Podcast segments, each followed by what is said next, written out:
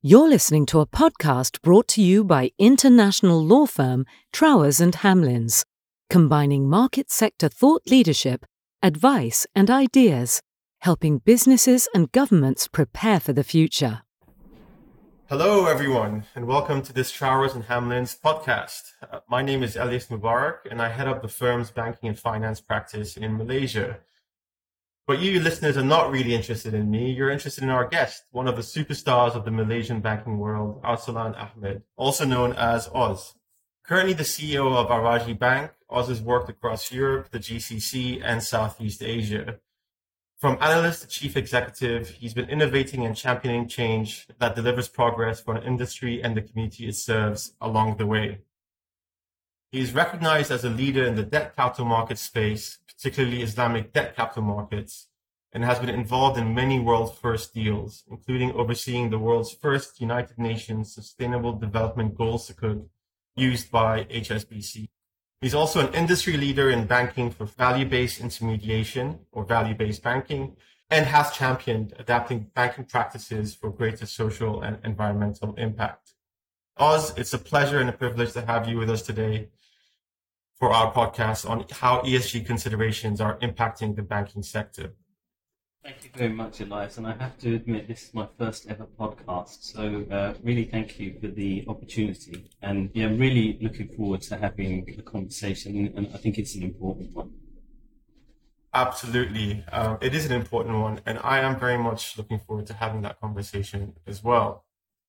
And before we turn to how environmental, social, and governance principles and considerations are affecting financial institutions and, and the nature of capital generally, really, one thing I did want to say is that our firm, as a legal services provider, is seeing an increasing focus on ESG credentials when it comes to winning work.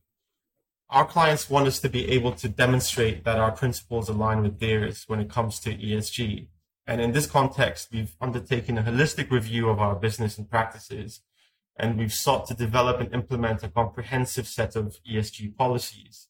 These might include incentives to encourage sustainable commuting or introducing agile working practices to reduce our carbon footprint, as well as focusing on accounting for social considerations, uh, which in some ways actually can be harder or more challenging to implement and measure.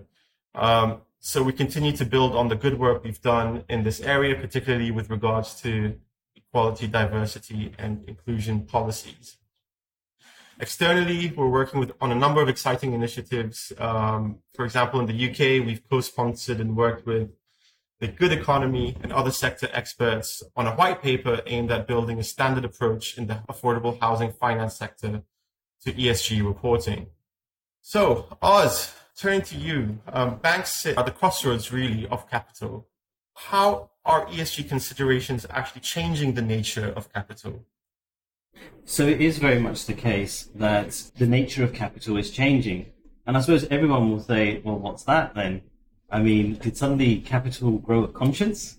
Overnight, suddenly that, that, that's some, something that happened.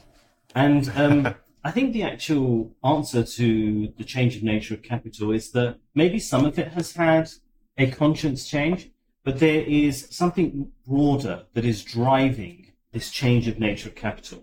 And it actually impacts, I would say, the majority of um, organizations, and it and that would be worldwide. And that's like, wow, what an amazing claim! What, why would that be the case? And the reason for it is that I think that there is an acknowledgement now that there are significant environmental and social issues that uh, are existential in nature. And we could go on and talk about them, but I think that there's certainly an acknowledgement that something is happening. And if we look at capital around the world, and we look, say, for example, at the top 400 asset managers, um, IPE noted, and this is slightly older um, figures, but over 60 trillion US dollars was managed by the top 400 asset managers and over 20 trillion from the top 10. And that's a huge amount of money. Let's put that into context for people. The overall outstanding traded debt is around 200 uh, trillion and GDP, you know, around 90 trillion. So the one thing that all of these asset managers have in common, whether they invest in debt, whether they invest in equity is that they cannot diversify away from the impact of climate and social issues, meaning they can't invest underwater and get a return. So even if you were the begotten child of the Friedman Doctrine, you would naturally have to be part of the equation and part of the discussion to address these existential issues. And therefore, these firms, and uh, BlackRock is a very good example, and others are saying, well, we need to be part of the decision making process to make sure that assets that we've invested in are making positive steps to have a positive impact when it comes to environmental and social issues.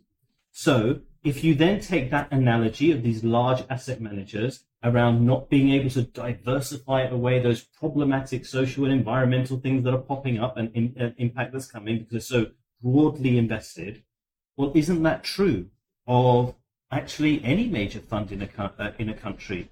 Let's take, for example, Malaysia, PNB, KWAP, Khazanah, EPF. Do they not have the same issue? And they absolutely do. So when we talk about the change of nature in capital, capital is seeking things that will give a safer uh, return. And something with ESG credentials will do that. And because we've seen that shift, we, it demonstrates that organizations need to take this agenda seriously. And if people want to put a finer point on this, research that was done through Harvard and London Business School by um, Ioannou and Serafeim actually demonstrates that if you invest in stocks that are kind of sustainability weighted versus non over a period of time, and they did some research from 1993 to 2010 on this in Management Science, the 2014 report, it shows that if you had put one dollar of investment into these kind of regular stocks, um, you would get by the end of the period 2010 15.4 US dollars as a return. Whereas if you had the stock return for something that was in these more weighted sustainability stocks will be 22.6. So basically, in summary, the change of nature of capital is happening. There might be some of it that is done because of a conscience, uh, conscience driven, but some of it is necessity driven. And we're objectively seeing the impact of this change through stock returns, through access to capital in the debt capital markets as well, and increasingly so through the banking market. That's fascinating, Oz. How, how would you say that ESG considerations differ for equity versus debt funders? So, when we look at equity, what is a traded company looking for? They're looking for a higher level of liquidity. They're looking for interest to a larger investor pool to help to make their multiples be better. So if you're saying that I'm a company that has a great product, and that's great, and that fits an investor profile. If you're saying I've got a company with great, you know, products or services that we offer, uh, a great business, but also I can demonstrate sustainability credentials because of this change of nature of capital and the allocation of things that are of pools of money towards investing in something that has a sustainability credential. Guess what? You have greater access to equity investors, and that, for example, improves your share price. But I think that there is a more fundamental point when it comes to equity that I think is important for people to take away. And what that is, is around the difference between actually getting better market multiples, as an example, market valuation multiples, price to book, which we have just discussed. And then there's a separate point that's regarding to return on capital or uh, significant returns to the fundamental business, not just positioning for access. I'll, I'll, explain the difference. If you've got an organization that's got great products and services and also demonstrates somehow through uh, non-financial disclosures that they tick some boxes, you'll have some benefit there. But organizations that truly put a purpose around what they do regarding sustainability will actually get better return on capital. And people will say, well, how is that possible? Let's, let, let me give you an example. I sometimes do this poll when I'm doing some talks or a training or so on and so forth. And I say to the, say to the people, you know, it's usually in Malaysia, Now, everybody's familiar with the e-hailing app and it's typically Grab. And I say to them, okay, so you've got Grab and all of a sudden it's announced that Uber is making a return called Uber 2. And it's not, uh, you know, Uber written on a black background, it's Uber written on a green background. And what's different when they're coming back is that all of their cars will be hybrid or sustainable. Now it's the same type of cars, it's the same pricing, it's the you know same you know kind of apps uh, experience and so on and so forth. And I said, now you've got both apps and you're ready to go somewhere, you're going out. Which app would you open? And it is actually rather unsurprising to find that in most of the cases, 70% of people will open the app for Uber 2. all else being equal, they will take something sustainable. And the worst result I've ever had is 30% of people saying they'll open Uber 2 over Grab. Now, what does that mean? What it means for Uber 2 is an ability to enter a market and gain market share. And what it means for Grab is that they'll lose market share. And, and that is uh, sustainability and a sustainability strategy at the purpose of your organization can help you protect market share and can actually help you grow market share, therefore increasing your potential return on capital. So when we're talking about equity, there's the positioning point, which is, hey, look at the credentials I've got and attracting capital by ticking boxes. But then there's the purpose of an organization genuinely returning better long-term return on uh, a capital. And people might say, well, how many industries can you apply it to? Well, Unilever through Lipton applied it successfully to tea. So if they can do that, one of the most commoditized uh, kind of products out there, pretty much anybody uh, can do it. Now, moving to debt. Debt is a similar story, and I like to use the example of the Sukuk market, which is back in the day, what was the pitch? And I did quite a lot of them to issuers. And historically, I thought, you know, uh, let's pitch for the supporting the growth of the Islamic finance market, and that had some success. But the thing that had constant success was the fact that look, you've got a rating of X, Y, and Z. That's interesting to investors, but the Sukuk investors can only take Islamic. So if you take them, well, you'll probably get, get tighter pricing. And by the way, they're chunky investors, so you probably anchor your transaction. Now you extend that story to uh, uh, sustainable issuances, green or otherwise you'll have what they call different shades of green, dark green, light green investors. You're increasing your um, investor base, and as a result, what you can do is put tension within your pricing. You can also potentially issue more safely in a more volatile environment in that format. So that's what's happening with the debt market. And if you want, I can also talk about the benefits in now the banking market, which is nascent. But I know that, for example, Trower Hamlins has actually worked on a, a banking product linked to sustainability. And I'm happy to talk on the benefits of those. Yeah, absolutely. And you're absolutely right. Um, we did recently advise the Guinness Partnership, which is the housing association in the UK, on a sustainability linked facility provided by Sumitomo Mitsui Banking Corporation, um, who also acted as, in quotes, sustainable loan coordinator, which is actually a role I hadn't come across before until that transaction. And the way it worked was that the association had to meet certain um, sustainability linked targets. And if it did, then the margin and commitment fees would be reduced in that particular of, you know, in the upcoming financial year. So I'd be delighted if you could talk to us a bit more about those kinds of products that you're seeing coming to market.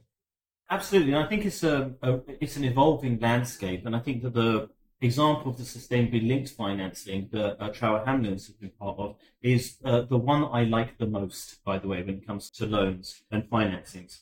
And the reason I say that is that in my mind, I kind of have these almost pathways to sustainability.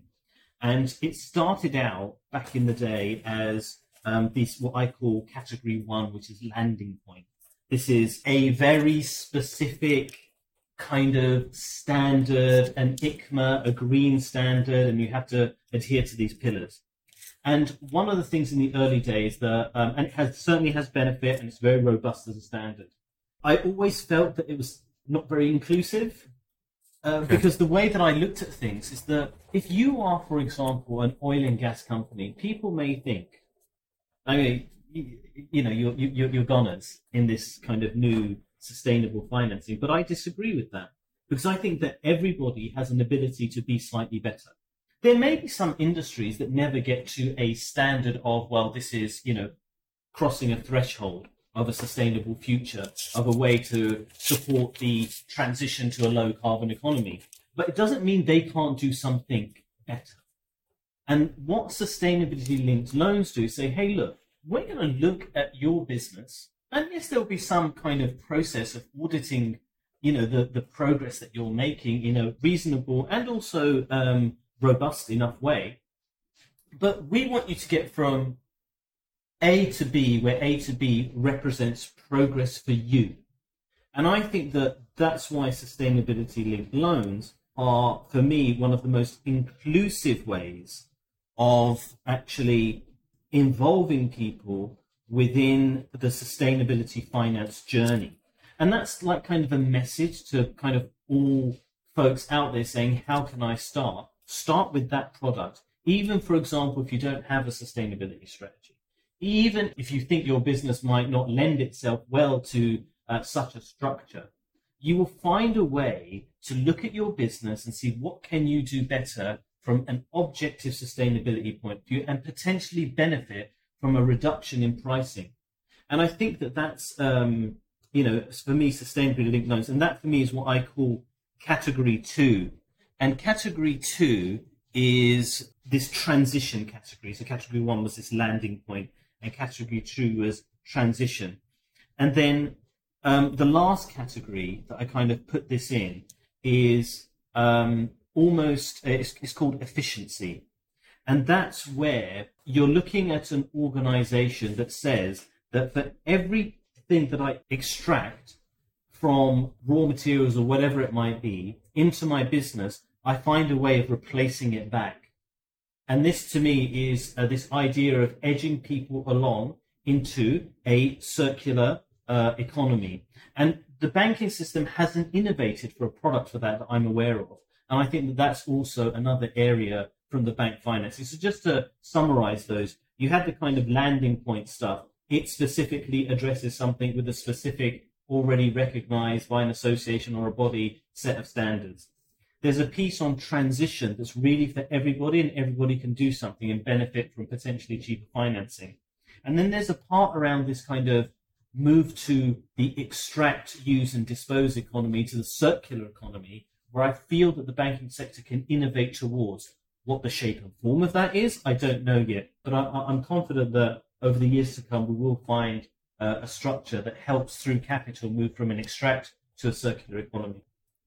What you were saying about the phase two issues um, really resonates, I think, with me because when we speak to a lot of our clients, particularly obligors who want to start their ESG journey, actually, when you delve down into their business, they're already doing quite a lot of activities and implementing quite a lot of practices that actually do have positive environmental or particularly social impacts, but they just haven't thought of them as ESG or they haven't branded them as ESG. And with a few adjustments, you know, looking a bit more closely at supply chain, for example, or looking at, you know, towards a slightly more efficient way of um, energy consumption, they suddenly make a giant leap into, you know, a genuine sustainable business that can credibly market its credentials and attract that capital that you were talking about. So it's really a matter of engaging, I think, with a lot of these organizations to move them into that evolutionary process you described and towards that phase three. How would you want financial institutions to engage with, with your obligors or, or issuers on these sort of ESG related considerations?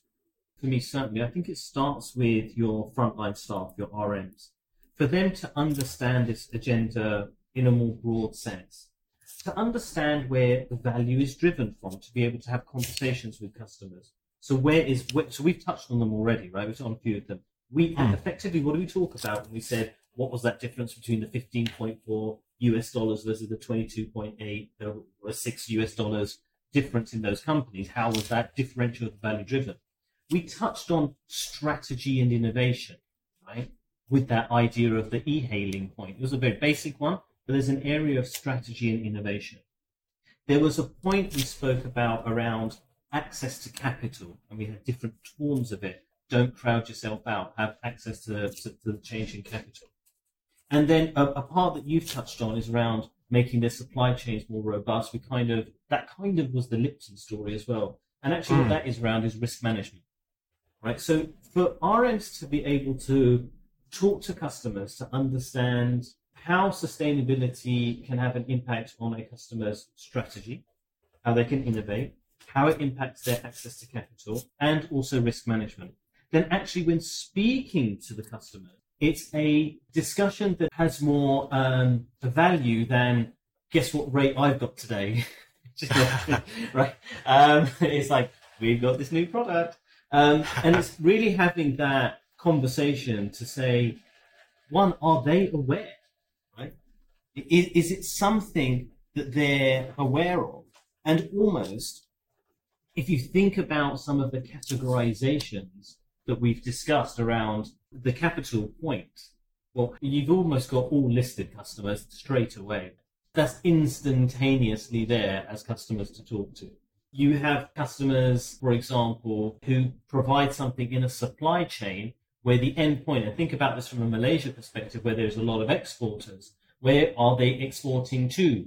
They're exporting to places such as, for example, China, Europe, and US. Mm. All three of those geographies are quite progressive on the sustainability agenda, and, and, and by that, the companies, I mean, there that are, mm. and, and in some cases, the governments as well. So when talking to customers, making them aware of the role that sustainability plays in their business, having them aware of that, and then kind of linking that to pathways for success when it comes to financings or when it comes to access to different equity pools or debt pools or banking pools. That's the kind of journey to go down. And when you get to the cheat sheet position, it's literally why don't we work on this? Because we can structure a product that might see you have a ratchet down of kind of your rate, your interest or profit rate payment. And we can do this together by looking at your business and identifying areas of improvement. And I think so those to me are the kind of ways that banks need to engage the education certainly of the RMs to be able to understand their client's business from a sustainability perspective and giving them an easy entry point product uh, that allows them to uh, see the benefits of what they're doing. Honestly, when I've done this with clients, not only been able to structure a great product for them, you know, they've been surprised at how much media attention it gets versus what they otherwise do. Uh, so that's that, that's also an upside. Yeah, absolutely. Um, and I think particularly in the ASEAN region Southeast Asia generally, I, I think the ESG journey is well, would you actually maybe that's a question for you. Would it be fair to say that the ESG journey is sort of in a, in a slightly earlier stage compared to, uh, for example, Europe or, or the US? And is that why obligors or, or borrowers in in the Southeast Asian region get more press attention for these initiatives? Well, I mean, I certainly would say it is an early stage. I think that that's true. Um, I also would say that it's not found its shape and form, and I'll, I'll explain what I mean by that. When we talk about ESG or sustainability, most people are thinking about climate change. Mm. Even when we talk about it in public, even though in 2015 there was the launch of the UN SDGs, most people would talk about the Paris Agreement. The Paris Agreement was a UN Framework Convention on Climate Change conference, and it was held in 2015. The agreement is typically known as the COP21 Paris Climate Agreement. And people would recognize that COP21, the Paris Agreement. That was on climate change. But yet in 2015, we had the UN SDGs as well, which is much broader than climate change, significantly so. And what I think from an emerging markets perspective is that emerging markets have realities that developed markets ideals don't jive with perfectly.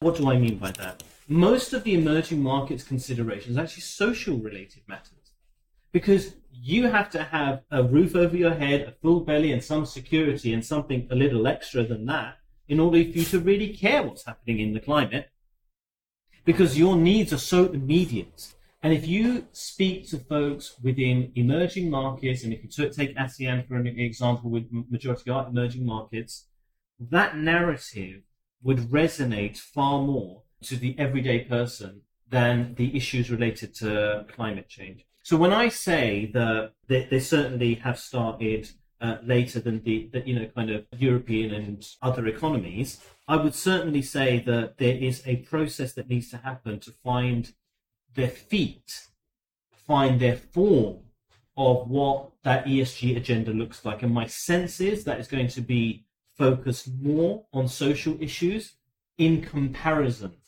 to other markets that have um, had an earlier start, particularly in developed markets. That seems to be my sense as well. And I, I think, so, so, for example, I think earlier this year, um, finance ministers and central bank governors from, from a number of ASEAN countries endorsed the development of an ASEAN taxonomy for sustainable finance. So it would effectively follow in the footsteps of the European taxonomy, but with obviously obviously being tailored to the specific needs of ASEAN economies. And, and as you mentioned, the opinion is that that taxonomy will be far more focused on the social impact criteria and development of societies generally.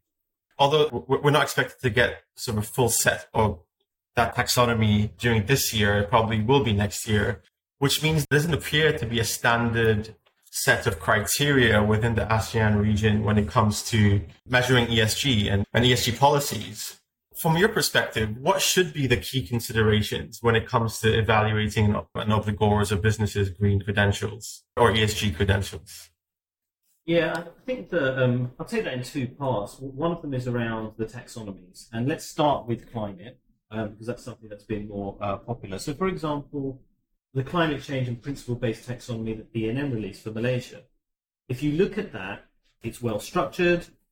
It's something that covers what needs to be covered, but it clearly is something that allows scope where it's not overly prescriptive, and it also understands the requirements within Malaysia as a country when it comes to the need to have capital still flowing in the economy without trying to restrict it with a standard that's not implementable in Malaysia. So, so I think that certainly ASEAN countries and I think other developed countries are pushing back.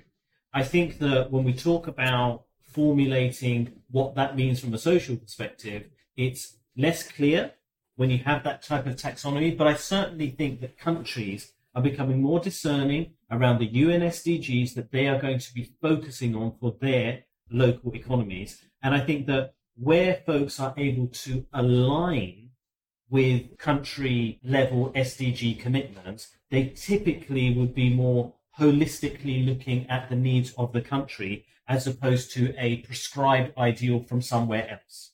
So that's kind of on the taxonomy. And I actually see that a lot more in the decision makers within emerging markets. And I feel that that is the appropriate way uh, forward. Now, of course, if there is a need to get an emerging market to specifically do something to address a global matter, I think there are mechanisms to bring parties to the table. And I think that those are the kind of open discussions that need to, to happen whilst everyone fully acknowledges and wants to be supporting uh, progress and change. When it comes to obligors, again, what I find is that you will be able to use different existing tools out there to be able to start to look at what your customers do and how aligned that is. I'll give you an example. The SASB materiality map. The SASB is the Sustainability Accounting Standard Board, and they have a materiality map with these broad kind of by sector, firstly, and then specific types of uh, sustainability considerations to look at for a sector. And I find that to be a good starting guide for anybody. It doesn't take very long because I'm just kind of have a look over and click through and see what's there.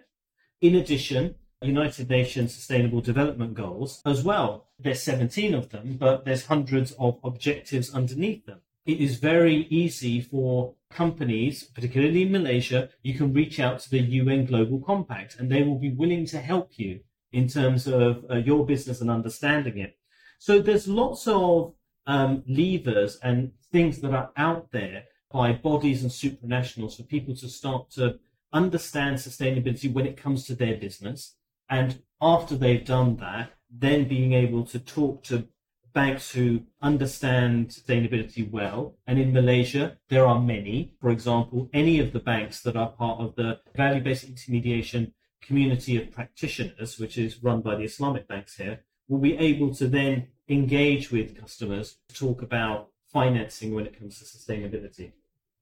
Well, that was part one of our discussion with Oz Ahmed on how ESG is impacting the financial sector. Please join us for part two coming up. You have been listening to a podcast brought to you by Trowers and Hamlins. Find us at trowers.com and join in the conversation on Twitter at Trowers or find us on LinkedIn and Instagram.